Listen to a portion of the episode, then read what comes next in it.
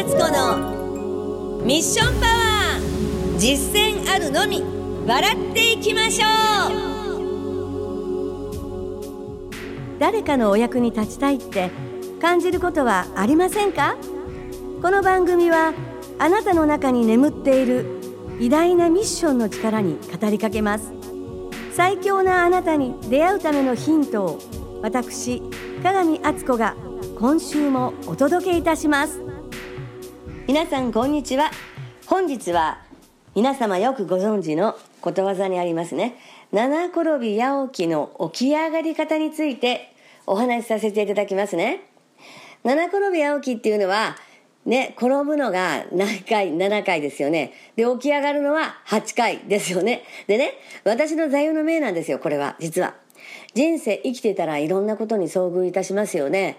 これは生きてる証拠なんですよ。人生を生きていくっていうことの意味だと私は思うんです。例えば将来の目標から大きく道がそれてしまった場合に、軌道修正することは大変ですよね。軌道修正っていうのは目標を目指して進む方向に軌道を修正するってことですよね。で、目標が大幅にずれてしまったら、真っ暗なね、そのね、迷路に迷い込んでしまったようなものなんです。で、だけどしかり、しかしね、うっすらと明るい方向が見えたとしたら、これは閉めたものなんですよね。そちらに向かえばいいんですから。だからこそ、七転び八起きの精神っていうのは、どっちの方向に起き上がって進んでいくのかっていうことが、とっても大事なことだと私は思っているんです。転んでも学習能力がなければ、ただの怪我で終わってしまう。痛いだけですよね。転んで何を学習したのか、ここがとっても大切だと私は思っております。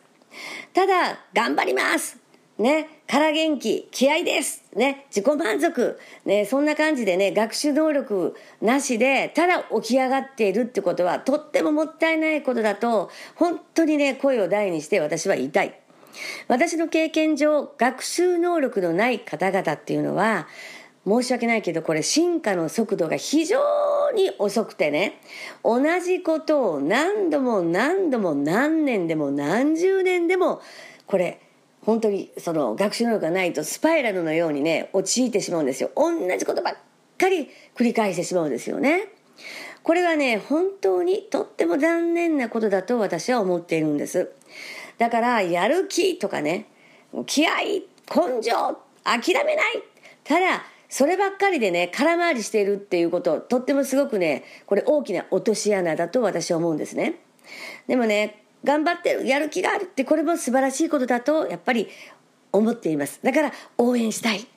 だけど、なんで転んだのか、なんで何を掴んだのかですよね。転んであなたは何を掴んだんですか？ね、その軌道修正して正しい方向自分の目指している方向に向かっているんですかっていうことをねやはりねいつも意識していただければなって思ってるんです決してただでは起きないってことなんですよだから本当にねこれポイントですよね。何回も言ってますけども転んで何を掴んでこの結果転ぶということはこれ人生そのものだから転んでも全然いいんだけれどもじゃああなたは何を掴んだんですかと。そしてやる気ばっかり空回りするんじゃなくてやっぱりね痛い思いをしたらその分だけ何か掴みましょうよとこれこそねこの人生の生きる力なんですね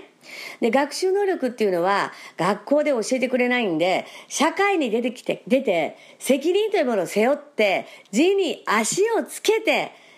そこでね、学んでいくものだと私は思うんですね。だから当たり前のことに感謝をしながら、相手の立場に立つってことがね、これとっても大切なんですよね。自分のことばっかり意識してても、なかなか気づかない世界なんですね。だから教えてもらってばっかりの人間っていうのは、すごく軽々しく分かった気になっちゃうんですよ。で、教えてもらったことを本当に深くね、感謝していくと、これ学習能力が備わっていくんですよね。だから転んでも、その転んで何を得たのかってことをすごく深く噛み締めながら、転んだことにすら感謝を持てるようになっていけば、これは大きな宝物を掴んでいくことができるんだってことをね、声を大にして私は伝えていきたいなって思っております。だから、心の持ち方、聞き方で学習能力が大きく変わっていく。で、こ転んで起き上がれば偉いんじゃなくて、何回も言ってますよ。転んで何を掴んだのかっていうことをね、しっかり学習していきたいな。ね。私もなんですけどね、そう思って私は何回も転んできましたけれども、その度に何を掴んだら何か掴むぞと。深い感謝とともにね私は起き上がってきました。これはだからこそ実践してきてよかったと思っているんです。転ぶたびに学習する人間は7回転んで起き上がっても深みが全然違うってことをね今日はお伝えしたかったんです。という話でした。いかがでしょうか？またお会いしましょうね。いつもありがとうございます。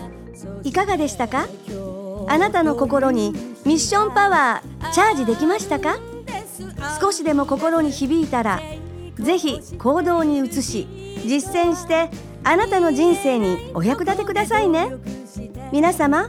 本日もご拝聴いただき誠にありがとうございます。それではまたお会いしましょう。ごきげんよう。